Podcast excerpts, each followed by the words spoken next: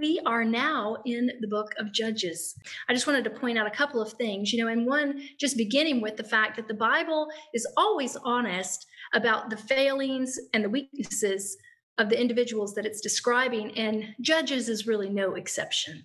The characters that are in this book, you know, they actually show to us, they reveal a number of flaws. Gideon was fearful you know, he didn't think that he was the warrior that God was telling him that he was. He was constantly asking the Lord for signs. And we see actually there's nothing wrong with asking the Lord for a sign for you. Just really what he was asking was frankly just so that he could know it was God talking to him. That that's okay. And so we see that, but also Japheth, the son or he was the son of a prostitute, um, and he actually made reckless vows. Samson, we see he treated his wife really poorly. He slept with a prostitute. He took a mistress. So they weren't strong characters, and they weren't who, what we would look at and think these are holy people, but God used them. And so we see in Judges how these less than perfect people managed to achieve so much because God was with them. It was not through their own power, it was because the Holy Spirit came upon them. That's key. And so Judges gives us, you know, a vivid example of divine strength working through weak people. And that should be encouraging for us all. And so with that, I'm going to turn it over to Pastor Jed. Hey everybody, great to be with you all tonight. So yeah, great setup on on the book of Judges, Krista. And so we're actually finishing the book of Joshua this this week between where we finished up last week and where we're going this week. We finish one book and then head into uncharted territory with Judges. So just a couple of thoughts on Joshua before we end. Um, the chapters that we read, the the land is being handed out to the tribes. They're starting to move into their inheritance, taking the land. Uh, it also includes the final instructions of Joshua. And so, really, you have a, a great leader. Um, Moses was a great leader and the people followed Moses, and then the people followed Joshua and Caleb. Caleb is another awesome leader, and he's in there a few times. Uh, and then this sets up really what I think the Lord wants to say to us through the book of Judges is what happens to humans when we don't have good leaders. And of course, Jesus is the best leader that we can have. And so this book speaks to us even today about, you know, how we all like sheep have gone astray and what happens when we insist on our own way and we abandon the word of God and we abandon the ways of God, you know, usually bad things follow. So, uh, but Joshua wraps things up, and I love what he says in Joshua 24. Restates what Moses said, you know, choose today who you're going to follow. As for me and my house, we're going to serve the Lord. And so he he kind of throws it down, and the and the people double down and say, we're going to do it. We're going to follow the Lord. And so Joshua ends really, really well and then we head into Judges where this pivot happens. So you have all these judges that God's going to raise up over the course of this whole book. And what's important for us to remember is that there's this cycle that uh, repeats itself over and over again through the book of Judges. And it is that the, the people are in a relationship with God, and then they give into idolatry and they start to fall away. And as they fall away, this leads to oppression by their enemies. Their enemies come in, uh, and God allows periods of uh, these tyrannical leaders to uh, oppress the people of Israel. The people of Israel then cry out to God for help. Uh, they repent.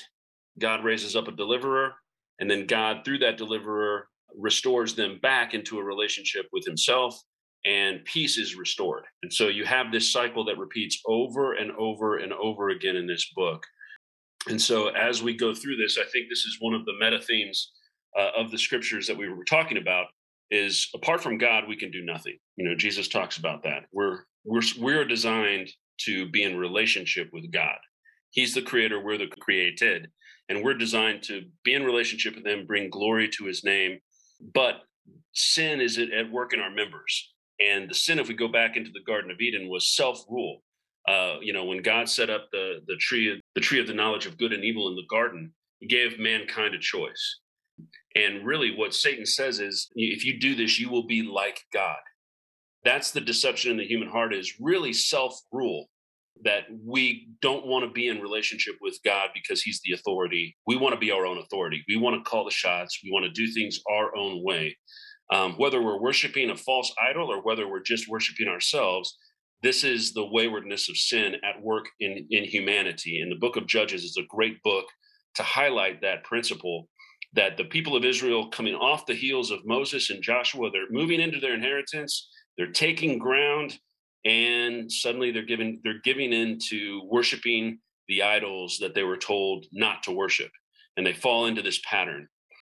And so this cycle is going to repeat itself.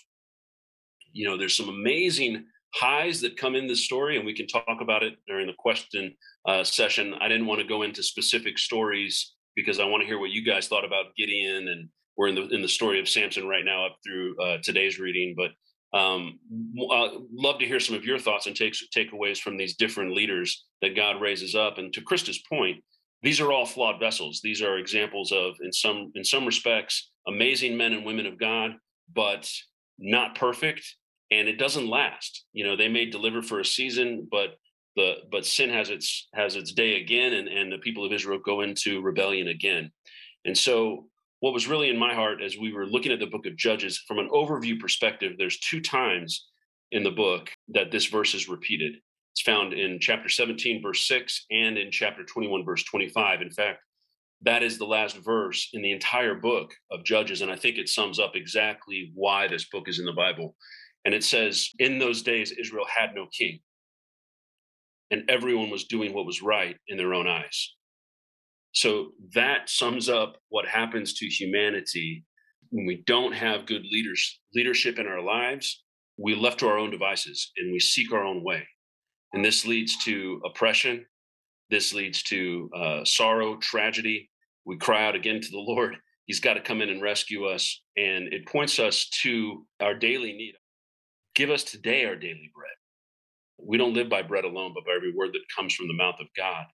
Yesterday's manna is, is moldy today. I need a fresh word today from the living God in order to connect with Him uh, and abide in the vine. You know, Jesus is teaching us, abide in me. You know, we need the good shepherd. Uh, and so I think the book of Judges is all about uh, what happens to us when we go our own way and we abandon God and the pattern that can er- erupt in, even in our own lives uh, should we stray from him is uh, one of brokenness one of pain one of oppression but then god steps in and rescues us as his people um, and his, his, his, jealous love is always pursuing us uh, he says of himself he says if you remain if you're unfaithful to me i will remain faithful to you because i cannot deny myself and so the covenantal faithfulness of god to pursue his people, even when we have broken covenant, even when we've been unfaithful. And we just see the compassion of God when he hears his people cry out. At one point in the book of Judges, he's like, Look, go, why don't you cry out to the gods that you've been worshiping? Let them save you. I'm done. I don't want to save you anymore. I'm tired. You've you've gone your own way. Cry out to the gods you've been worshiping. Maybe the maybe they'll save you this time. And of course, you know, the Lord redeems and steps in and, and protects his people because it's his character. Everything that God does is based in his character, his mercy, and his judgment. He doesn't suspend his mercy when he acts in, in, in justice, and he doesn't uh, suspend his justice when he displays his mercy. God is perfect in all of his ways. And as he interacts with us as his people, I think the book of Judges gives us great hope that even when we get in a mess, God loves us and we can count on his covenantal faithfulness as we cry out and say, Lord, help me help me out. And I love what Krista said about these flawed uh, human beings, you know, Gideon and Samson. Um, amazing stories and uh, how God will work through broken vessels. None of us have it all together. Um, and yet, God, in His, He's got a plan for our lives. Now, I was thinking about Samson, you know, it's such an amazing story about this man who's got a mighty calling. And God, uh, He, it's almost a prefiguration of, of the calling of Jesus. You know, this amazing uh, angelic visitation. He's he's prophesied his birth, who he is in the womb. God's God wants to use Samson in an amazing way, and uh, Ephesians two ten says that we're Christ's workmanship, and that there were good deeds predestined for us to walk in before the foundations of the world. And so you know god is thinking about us when he's knitting us together in our mother's womb and here's samson you know god loves this man he's got a mighty calling on his life specific instructions on what his parents are to do, um, and yet Samson's uh, a flawed character, a mixed bag, a man ruled by his appetites and emotions, and we can learn from his story some good things and some some not so great things. So Judges is like an action movie and a parable and a, and a cautionary tale all rolled up into one. Um, so I love this book, and really I want to ask a few questions to you guys and get get us going in our conversation. What does the book of Judges teach us about God? As you guys have been reading this book, I'm interested to hear, as everybody is, uh, just what what is this book telling us about who God is and His character? Whoever would like to jump in, just unmute yourself and go for it. So while everyone's thinking about it, um, I have something that's come to mind. Um, just uh, the fact that God will use our free will and our decisions uh, for his purposes, regardless of what they are. He will turn things for his purposes, especially for those who have been called by God, because we know that Samson, it tells us, you know, he was a Nazarite from the womb but yet he did all of these bad things and it even tells us you know in um, the first couple verses that it was actually god who was going to use the opportunity that samson was going to he, he was interested in a philistine woman. Well that was a violation of the mosaic law because he's as a nazarite and just as an israelite they were not supposed to intermarry. And that has nothing to do with race. That had to do with the wickedness of the people it just had to do with you know god was saying um, he wanted to drive the wickedness out of the land. And he was worried about his people not being influenced by the others. Anyway he wasn't supposed to intermarry. And he, he had his heart set on a philistine woman. And it says that he just decided he wanted to marry her. And his parents they were against it. They wanted him to marry in within israel. But he said no and and even talked harshly to his parents and he said go get me this woman that you know this is the woman that he wanted. She had caught his eye it says he wanted to marry her. And um, you know that in itself god allowed it and it says to us after those scriptures that god was going to use this as an opportunity to come against the philistines. So even though it was a wrong thing because it was violating the laws of god he would we see that god was allowing samson even though he was anointed by god to still have free will. He wasn't just you know just because you're anointed by the lord doesn't mean you lose your own will to do what you want. And samson continued to choose to do what he wants. He was doing what was right in his own eyes. And time after time we see that god you know uh, would the consequences would come. And eventually you know we see samson um, finally comes to the place where he turns to God at the very end, and God gives him a victory at the end of his life that was greater than anything that had ever happened in, in his whole life. But the reality is, it was a struggle the whole time with Samson, even though he was anointed from the beginning. It's really interesting, you know, to look at it that he was anointed from the beginning. God had called him Nazarite from the womb. God intended for this man to be someone that was basically going to to fight for Israel um, on his behalf but it's just an interesting way that it all that it all came about. It's not in the ways we we might have thought and really it has to do with our own free will. What i see in that that god will still you know because he knows the beginning from the end. We see it in the scripture that he wrote about what samson was going to do and that god was going to allow this opportunity to do something he wanted to do which was to come against the philistines by using samson. Nonetheless i'm just trying to say that we have free will regardless of where we are in our walk. And I think that's the reason that Paul said, the Apostle Paul, he said, I beat my body into submission, you know, to this word. I have to, because he knew he had free will. He's like, my flesh wants to do something else, but I've got to make it do what God has called me to do. So it's a choice that we have in the midst of it. But we also see the sovereignty of God because even though he will allow us to do these, whatever it is we want to do, his purposes will stand and this is where Romans 8:28 comes in that says he'll turn all things for good um, and for his glory to those who love him. Now that promise was for those who, who love him, but he's still going to use all things for his purposes. He just is. You know, he's the potter and we're the clay. And so, long story short, I just see God's sovereignty in that. And he'll use us regardless of what stage of the game that we're at. I what you're saying, Krista. It makes me think too. You know, the the judge that had the longest period of peace after they delivered Israel was Ehud. He had 80 years after he he delivered Israel. There was a period of peace, and you know, this is the story you guys might remember. Ehud is the left-handed man, straps a, a dagger on his right thigh, sneaks in to meet with, I believe the guy's name. He's a, from Moab, Eglon, and uh, basically assassinates him. Um, and we don't think of uh, God as condoning assassination or anything like that. But here's a story where this is this is the way that God chose to to work through this vessel in this particular instance, um, in order to kind of start the ball rolling to get Israel out from under the oppressor oppression of Eglon and his people. Um, and so he's outside the box. You can't really put God in a box. There is no box. Um, we have to realize that God is sovereign. To your point, Krista, He's going to use what He's going to use, and He will. At one point, even in, we'll read it later as we go through uh, the Old Testament. He puts lying spirits in the mouths of prophets in order to deceive Israel. God did that. That's not an easy thing to say. I think Sylvia was talking about challenging. Sometimes there's these things that will challenge us in the Bible. Wait a minute, God put deceiving spirits in the mouths of the prophets to deceive Israel? God hardened Pharaoh's heart. Well, you know, how do we cope with some of the reality of God's sovereignty? We need to wrestle a little bit. It's okay to wrestle. I think that that is such a challenging thought, but yet I think where we can where we can land in that is going back to all these examples knowing that God is who he says he is and in the fact that how is he just? How is he a just God? And a loving God? How is he a merciful? How is he a just God, though? If in the example of what you're giving, and I, you know, it's ultimately because he only hardens a heart that he already knows is going to harden itself.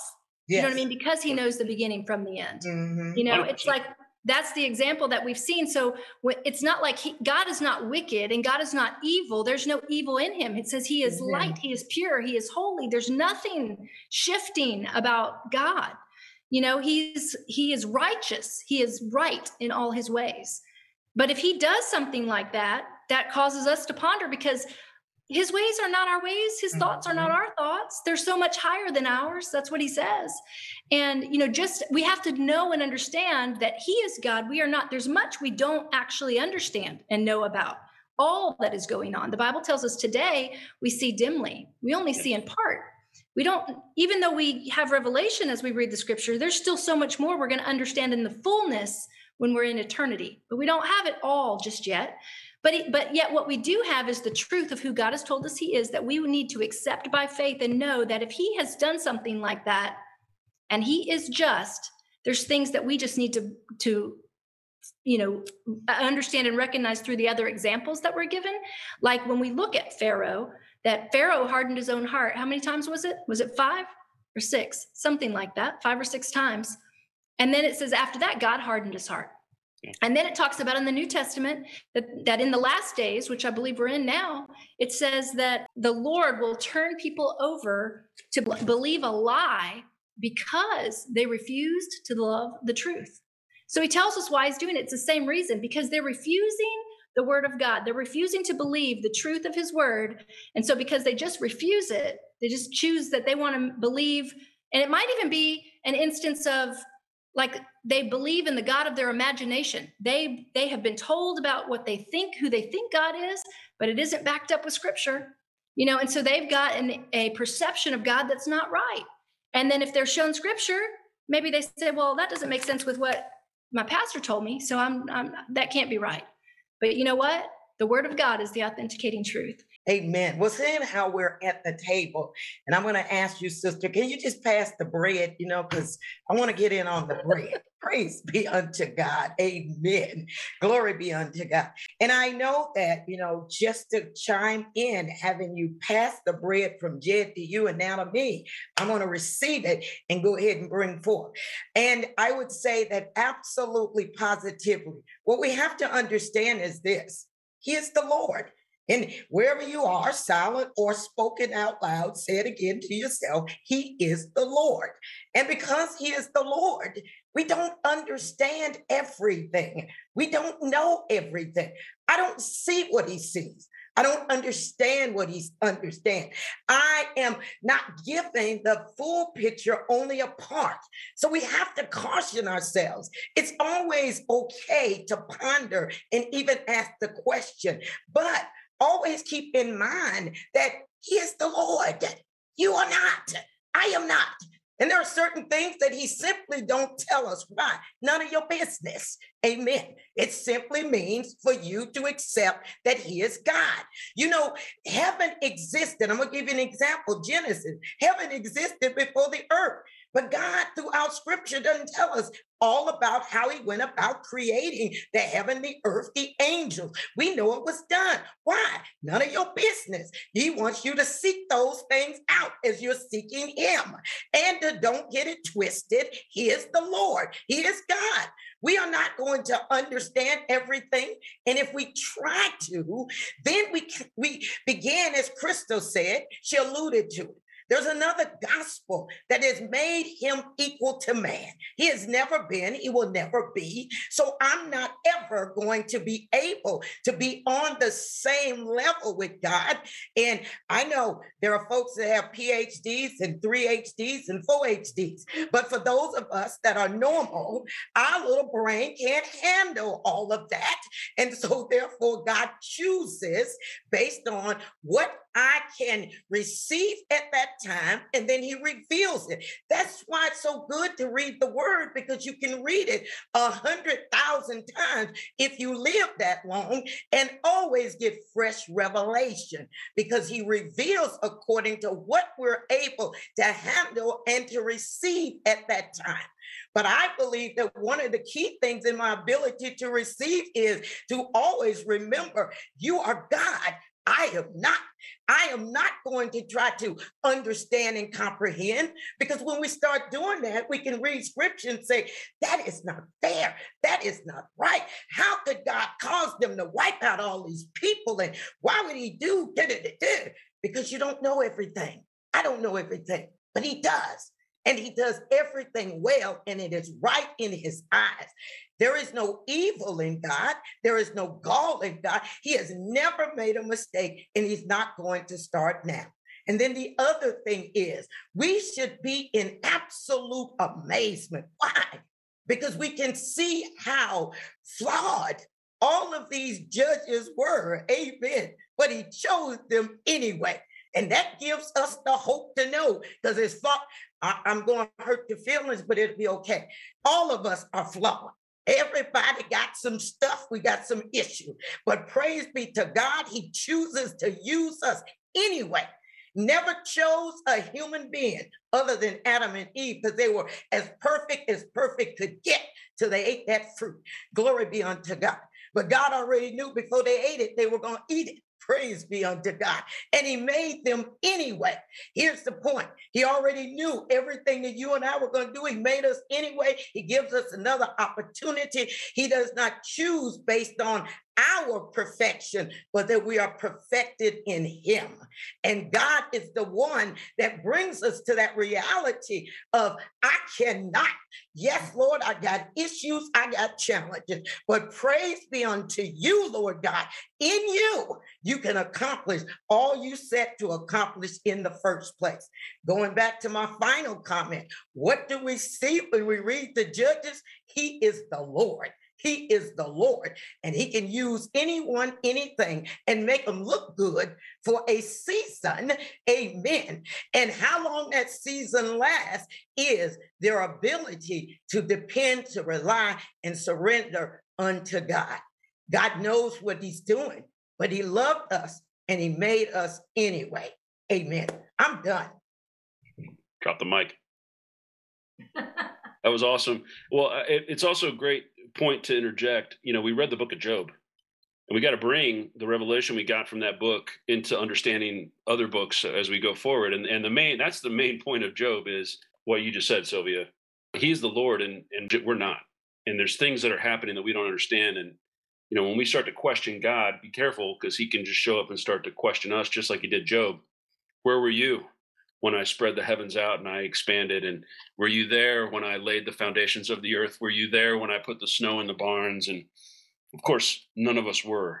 Paul says this in Romans 9 we're just the clay, and he's the potter. How can the clay ask the potter? You know, the clay, the clay can't argue with the potter.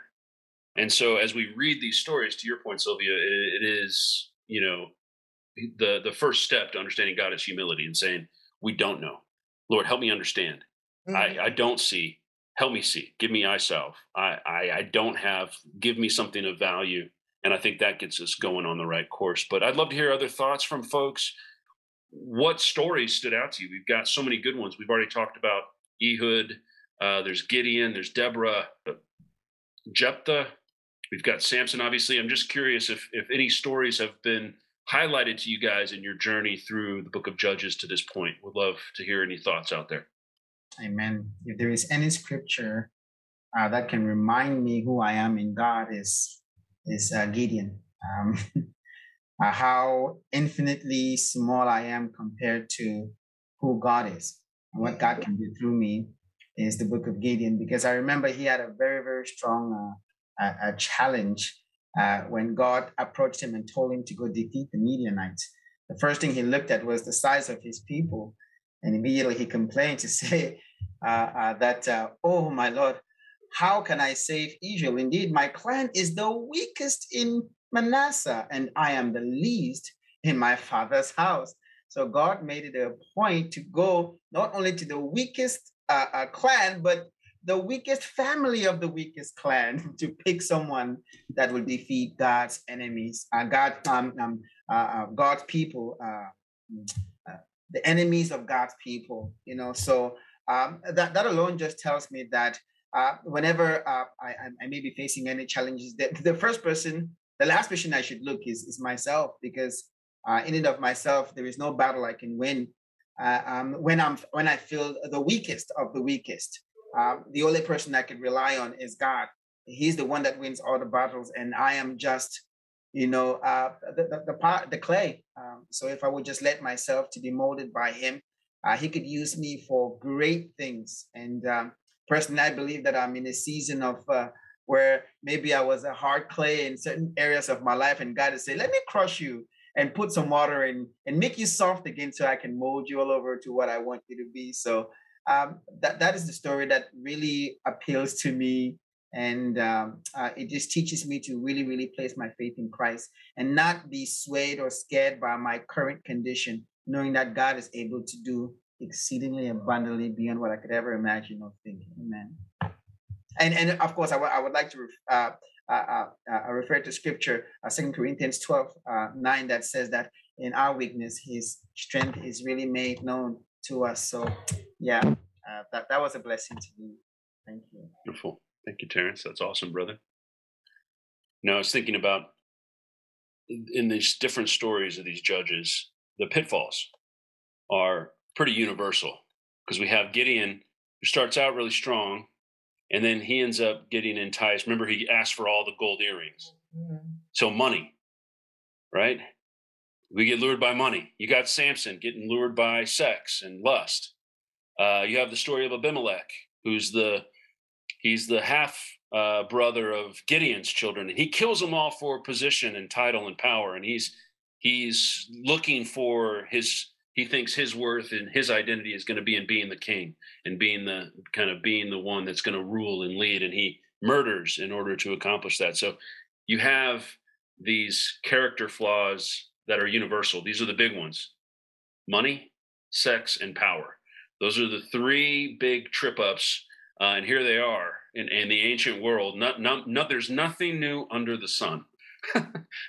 so these things can rise up and get us. And to your point, Terrence, we're all weak, but praise God, He's with us and He's strong in our weakness. So, amen. We haven't talked about Deborah yet. I love the story of Deborah. Would love to hear any revelation out there on Deborah and Barak and uh, Jael, who hammers Sisera's head with a tent peg. I mean, pretty cool story. Uh, any thoughts out there? Yeah, I, have got a thought on that. One that one verse that you're talking about, where um, she hammers the tent peg. You know, the verse says um, that he, he was she saw him out um, and he was a friend apparently of the family. And um, so she invites him to come into the tent. So basically she the scripture says come into my tent sir. Come in. Don't be afraid. So he went into her tent and she covered him with the blanket.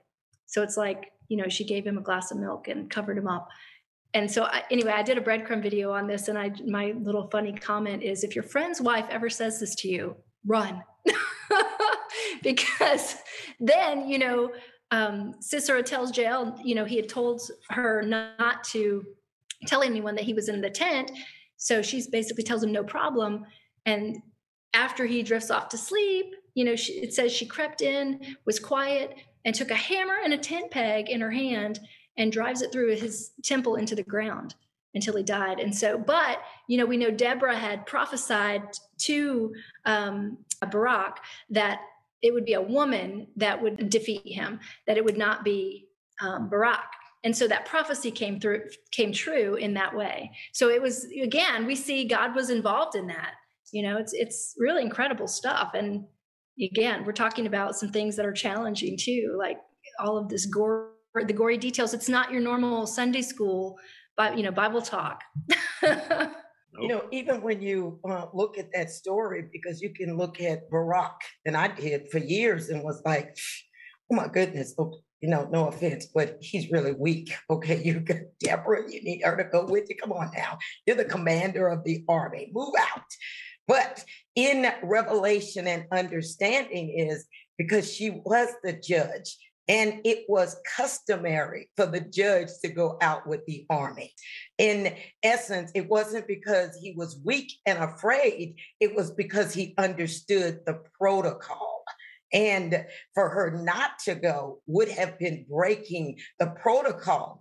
And in essence, what he was doing was empowering her because he was honoring the position that she held. The judges went out with the army and its commander into the location of battle. So you can even see God in this again, empowering because the Lord made her a judge over all of Israel. She didn't have the women's fellowship in the women's Bible study. Amen. She had the entire army, uh, the entire Israel that she was setting as a judge for. And he was the commander of the army, leading the army out. Excuse me. Can you tell me how you know that? It's not clear in Judges when you read read about Deborah and Barak.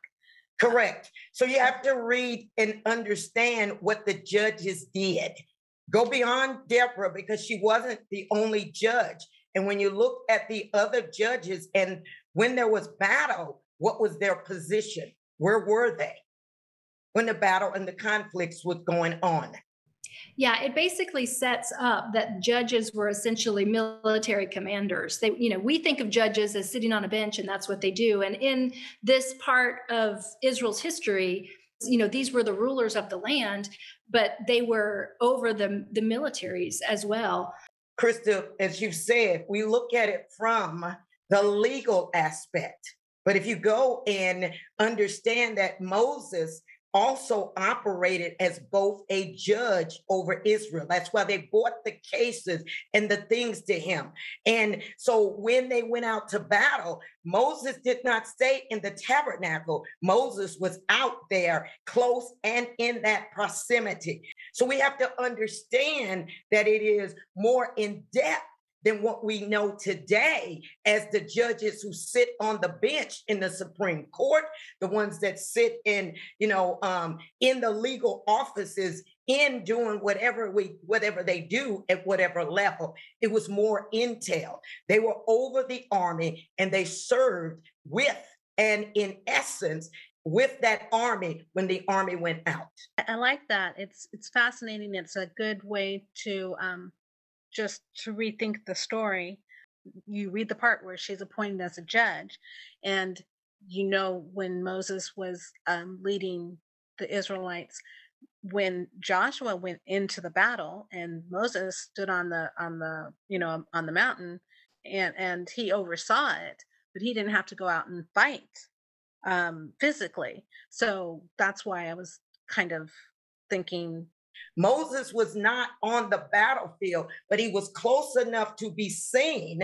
That's why it tells us that when his arms were able to be extended, Joshua, who was at that time serving as a commander over the army, the army would advance. When Moses's hands went down, then they would lose. That's why Aaron and Hur put him on a rock to sit and they held his arms up. So he was in a high place that they were able to see that he was there in close proximity.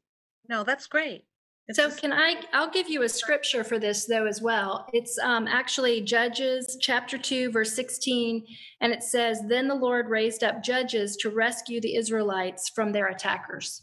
We always tell everyone we don't know everything. We don't, but what we do know, we want to share, and we also want to hear what God is imparting to you. Again, God did not tell anyone everything. So please, we're at the table as a family, sitting around discussing, fellowshipping over the word. Amen. We're passing the bread from one person to the next person, and we want you to partake in the taking of that bread and to pass it on. Because together, collectively, that's how we learn, that's how we grow, and we get an understanding. Amen. Example would be God didn't tell me everything Krista knows, hadn't told me everything that Jed knows, hadn't told me everything all of you know. But together, every time I come, I learn something new, something different, and it challenges. I want to come and say, wow, I never saw it that way. God, thank you for broadening my perspective. Help me to see it through your eyes because in us is Him, in each of us just waiting to reveal a little bit more about who he is and what he meant when he wrote what he wrote. Amen. I, I wanted to just clarify something about the scripture I just mentioned as well. I just want to make sure there is some understanding because the verse that, you know, it's not saying the Lord raised judges to be military commanders as what we're speaking about, but the reality is it says the Lord raised up judges to rescue the Israelites from their attackers. So it, it's an implication, is what it is. It's an implication in the word. How do judges rescue people from their attackers? Do you know what I mean? If you're going to rescue them from attackers, the, that's before the attack actually happens. And the judge would actually deliberate a case where the attack took place. Well, it hasn't taken place because the scripture's saying that the judges are to rescue them from their attackers. So there's the implication, is what it is. It's not giving us you know the way we want or are looking to hear it i guess. We just perceive some of this through the stories that we're reading about the history of of the judges and what they did. So we certainly don't ever want to read more into scripture than is there but we learn through you know what we glean from the examples that are given to us as well as the literal word and it really is understanding that it is line upon line and precept upon precept. And God does everything according to patterns and principles. And that's what we look for. Terrence, I see you. Yes. Um, when, when I when I read the book of Judges, this is what I gleaned from it. God's people um, rebelling against God, God giving them up to their enemies, and then when the people of God crying out to God, like Pastor Jed earlier said, when people of God crying out to God, God raises up judgment judges who will pass judgment on the oppressors of God's people. And when I think of someone, when I think of God passing judgment, he's laying the punishment on the people who've done what God considers to be wrong, even though God allowed it. And I see that as a pattern too in scripture when when when when when God says He gave them up to their enemies, in, in especially in the book of um, the Kings, right? When the kings did wrong, God gave them up to their enemies, who were other nations, who all, always had something against God's people. But when God's people rebelled against God, God withdrew His protection and gave them up to uh, uh, their enemies. And then when they cry out to God, then God will pass judgment against the enemies of God's people. So when I read the book of Judges, I just I just look at all those figures as the instrument of God using to pass judgment to the people who did God's people harm, even though God withdrew his protection for them to do harm to God's people for their unrighteousness. So that's what I get from it. Those figures are just agents that God is using to pass judgment. And if you think about it, it's actually an action. You're going to jail, capital punishment, murder, or whatever the case may be. You're being judged for your action. So that's that's how I looked at it. And if I may be wrong, please, our our facilitators may correct me. Amen. That's that's what I pretty much got from the story of Judges, the pattern that I saw uh, in in that book. Amen. That's about it. I'll throw out a little bunny trail. If you want to hit it because he's one of my favorite characters, and we're we're just finished his story in the end of Joshua and heading into Judges, and that's Caleb. Can't be dogmatic about this, but I want to throw out a, a little thought about Caleb. His name means wholehearted. He and Joshua were the two spies that had the good report. Um, but Caleb is thought by some scholars to have been a Gentile, not a Jew, because he says repeatedly he's the son of Jephunneh the Kenizzite.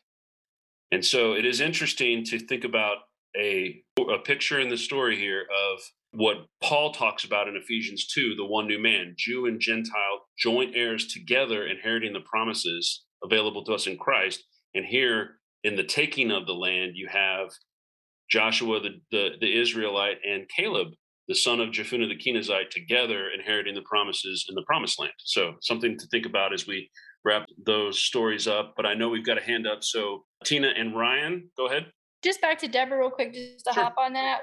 Being a prophetess with that anointing on her um, and the relationship that her and Barak had, um, something that he re- revered, I think possibly he might have thought that her presence and the Holy Spirit covering on her would be something that would be um, good to have up there with the battle. That if she would be with him, that he would have more of a possibility of winning because the presence of the Lord would be with them.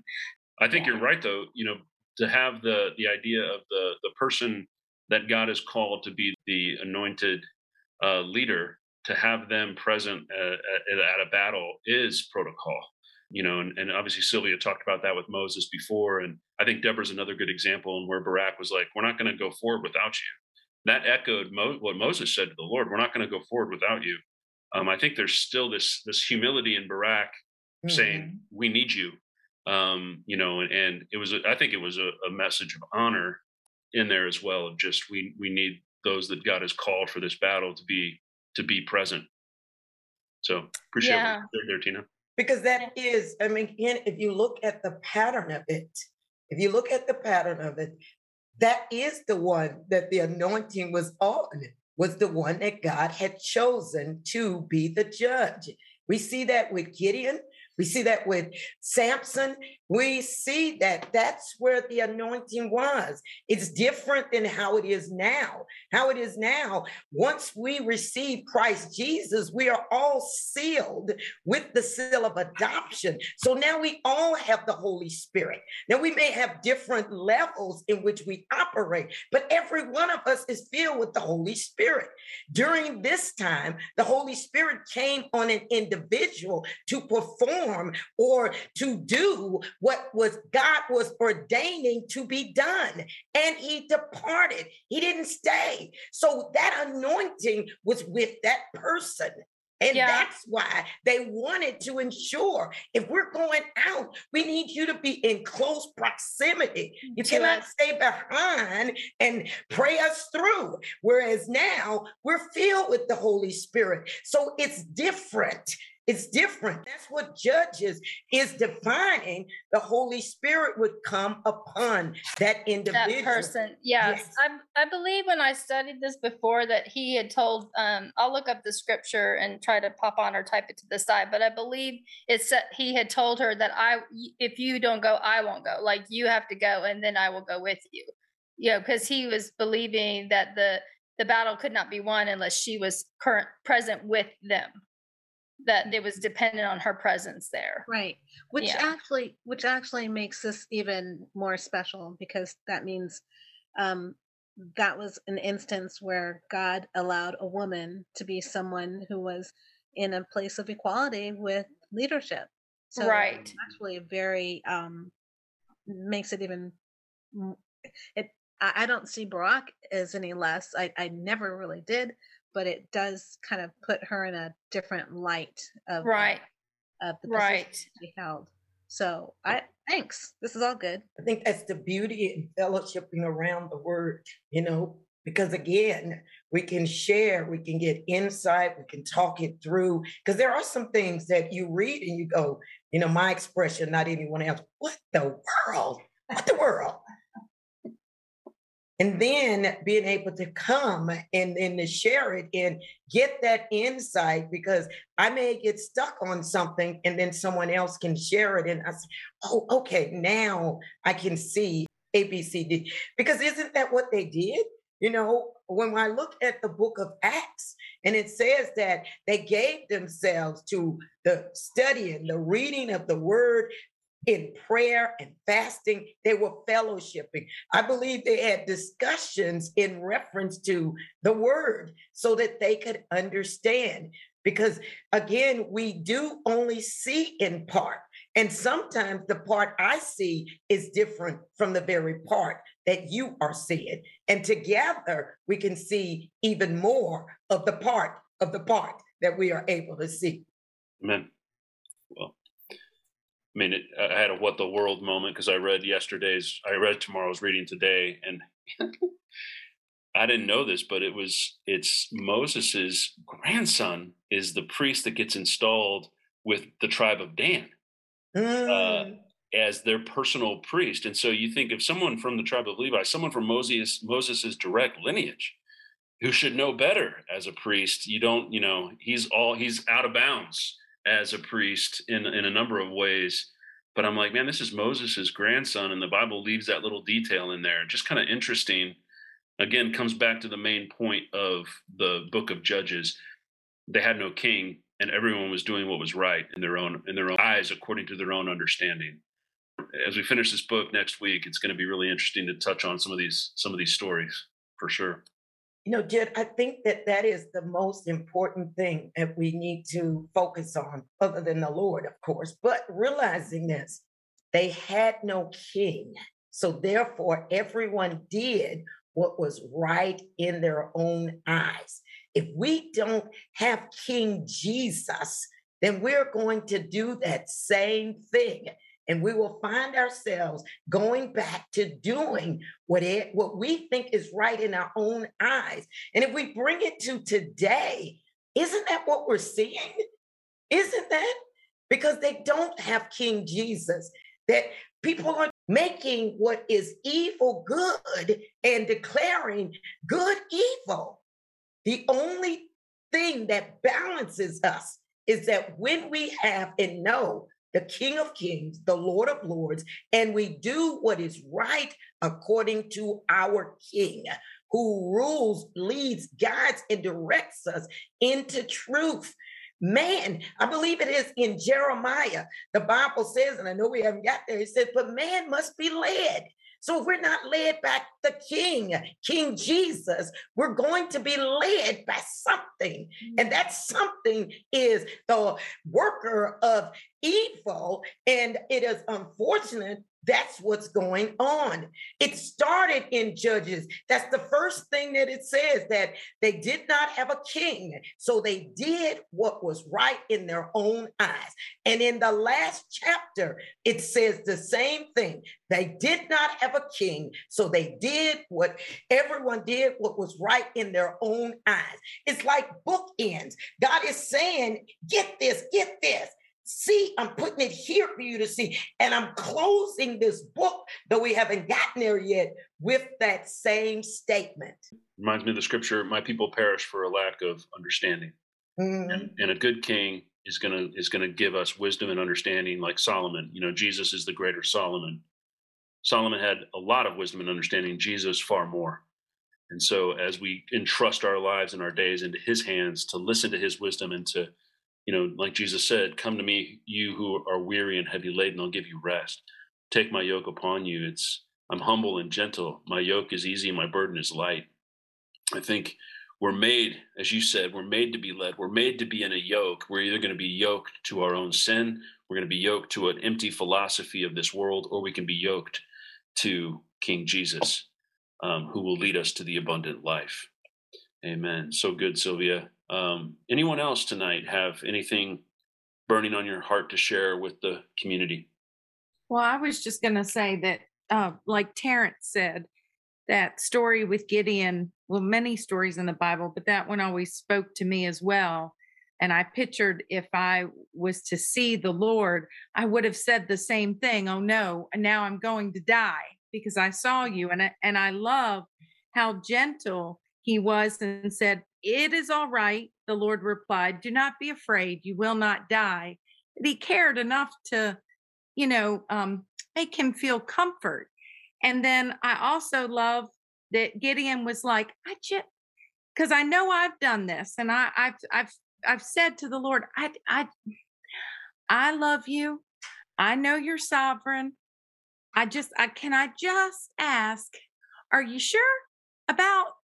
Are you are you sure about this? And and then you know and I, I just ask can you confirm this for me and and it's amazing how he does want us to talk to him about everything, everything, and work it out with him. So I love that he was so kind to Gideon, knowing how weak he was, mm-hmm. and and and gave him what he asked for, you know. Um, and that took a lot of boldness in Gideon, but, but probably he, he was you know did, didn't know any better at some point. But anyway i just i love that story because his strength is made perfect in our weakness. And and i went through a three year uh, uh, terrible sorrow and pain and i see now what he taught me is that his strength is made perfect in in my weakness and he shows me that every day because i can't do anything without him and it truly is in abiding in him so Mm. Just wanted to mm. share that. It's so good. Thank you for sharing that, Chantel. And I love that story too for the same reason, you know, but I, I think about it, you know, where we we see ourselves a certain way. God doesn't see us that way. You know, Gideon saw himself as I'm the least in my family, and my family is the least in the clan, and my clan is the least in the tribe, my tribe is the least in the nation. And the Lord said, No, hey, almighty man of valor. And he sees us from his perspective always. He knew who Gideon was, and Gideon didn't know who Gideon was. We don't know who we are. Yeah. And I love what you said, Chantel, about God's compassion. You know, he's like a father and we're his children, and he lets us work through what we got to work through to get to um, what we need to move forward. And so in Gideon's case, okay, I'm going to do the the I'm going to lay the fleece. Now I'm going to reverse it. I need confirmations. I, I, you're speaking to me, um, eh, but I, am not sure I'm the guy, but I believe, okay. And he's he's moving him forward gently into a place of security. He even gives the dream to the enemies, and that was what clinched it for Gideon. Was you know the Lord said, okay, Gideon, if you still are a little bit unsure, go listen in. I'm gonna I gave these guys a dream. Go ahead, listen in on it, and and that's what kind of plucked him up. And he said, okay, now we got this, but you know, to have 30,000, 32,000 troops, and then God whittles that down to 300. That's the 1%. You know, God needs less than 1% of what we have to, to move in a miracle. Uh, and I love that, that story in Gideon, like God, what a, what an amazing, our five loaves and two fish, and look what God can do. Well, and, I just uh, want to say, you know, if you put yourself in Gideon's shoes, he was basically, you know, he was being asked to fight and defeat the entire Midian army with those yeah. 300 men. Yeah. So, yeah, I think any of us would have been like, like Chantel said, God, are, are you sure? can you turn, can I turn it up? Can we do it one more time? just want to be a hundred percent sure, you know, because who wouldn't, you know, just want to be sure that's the voice he's hearing. And this is one of the first times, really, in the, in the scriptures where God uses chaos and confusion to defeat the enemy in the enemy's own camp. Um, I don't think I don't know if it's the first time, but it's one it's an early time when that principle we're going to see it over and over again as Israel's delivered.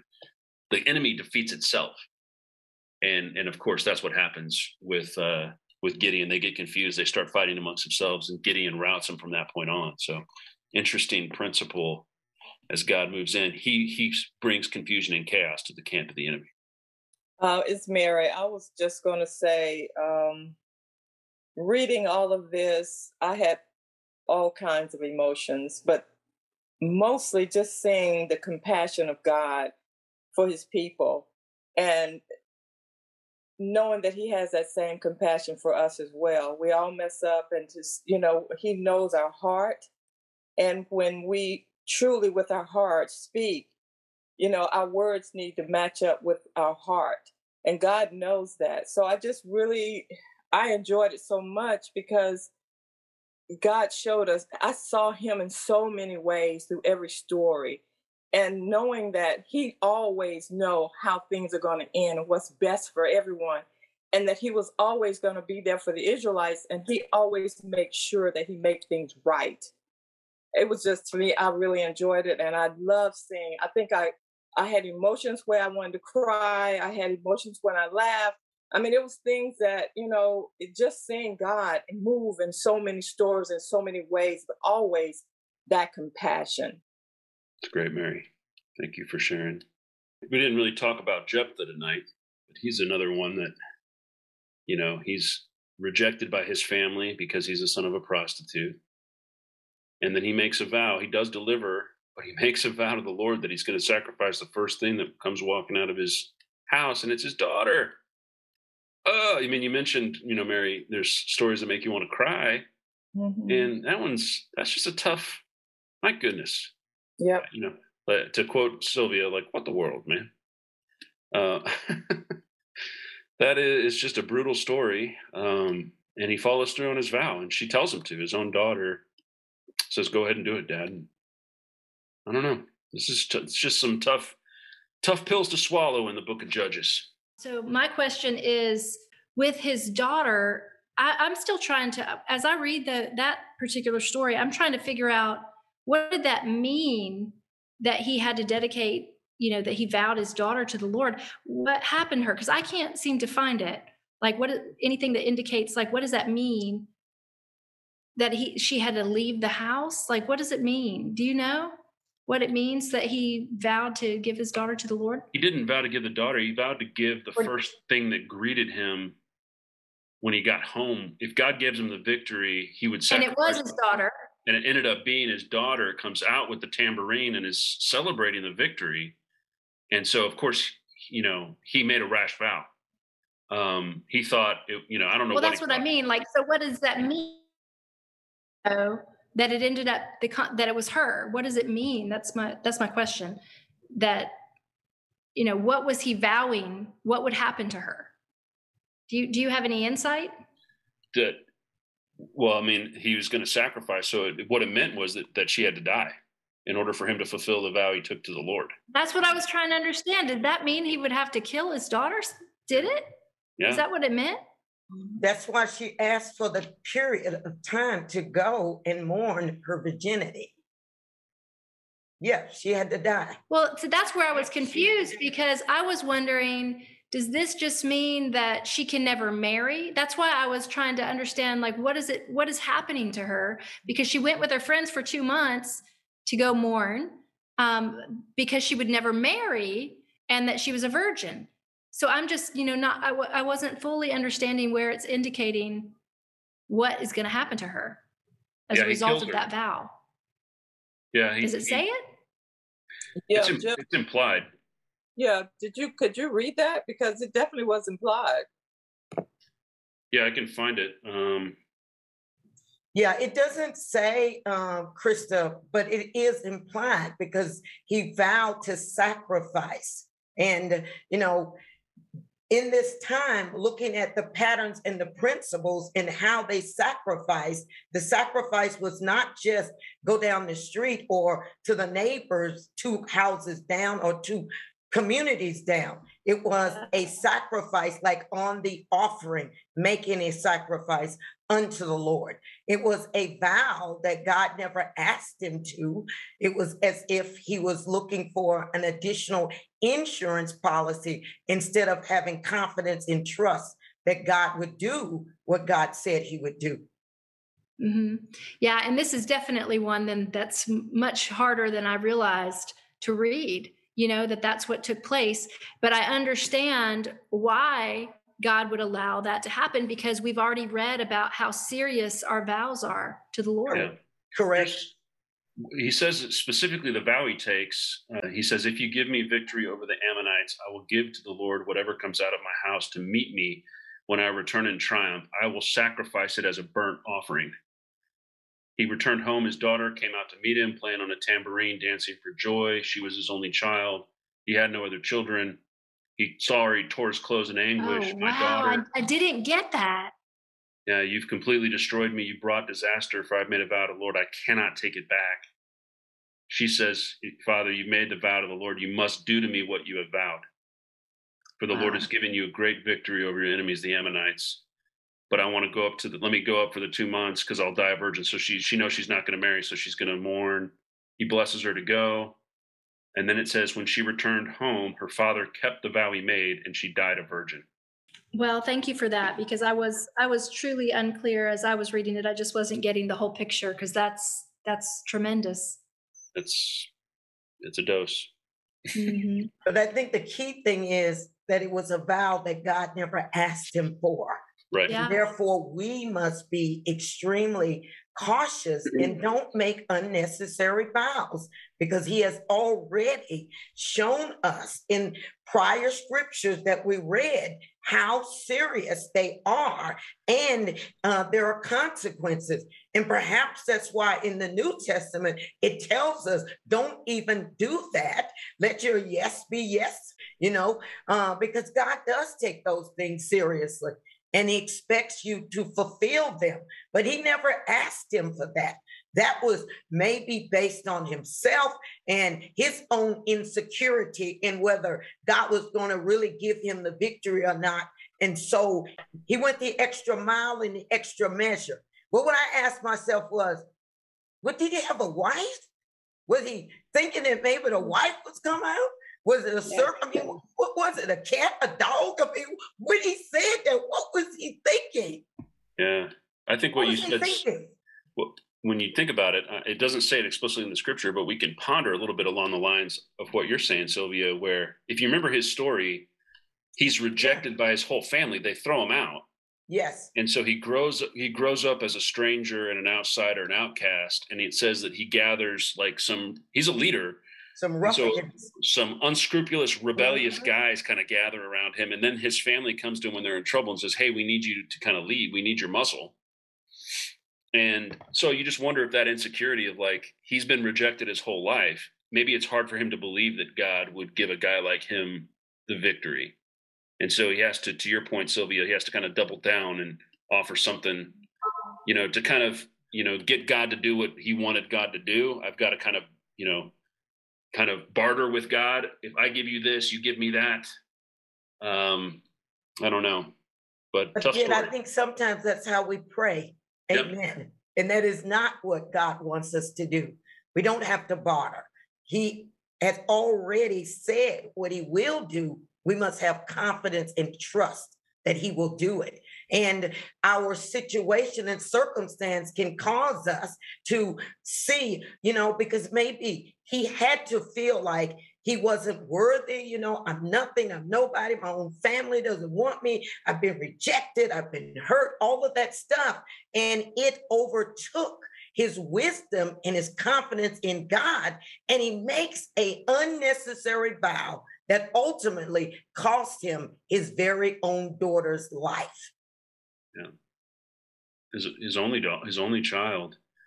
And you know, when the, Jesus taught us when you pray, pray to your father. And when you he's gonna when you ask for bread, he's not gonna give you a stone. You ask for a fish, he's not gonna give you a snake. And so believe that you're going to receive whatever you ask from the father. But Jephthah was rejected by his earthly father. That paradigm was broken for him for sure. So maybe that influenced out of that brokenness, his he projected that onto God in some capacity. Um, but I know we're at the top of the hour here and we have to go, but I also just want to mention that this daughter what an amazing young woman, mm. you know, and the faith that she was expressing by allowing her, like submitting herself to that. She didn't fight it at all. She just said, "You made a vow to the Lord, so do to me what you're what you have to do to me." That's incredible. Who, who could do that? Yeah, and she reminds me of of Isaac, how Isaac was. Mm-hmm. But I I just think that's the Lord's mercy, you know, put that in her. Uh, maybe, but that's just my opinion. That's not scriptural, but I just think the Lord's amazing with His compassion and mercy too. Well, I agree with you because that would take definitely that to know, okay, because she didn't. You know, Dad, what have you done? Why would you do that? She said, You made the vow, you keep it.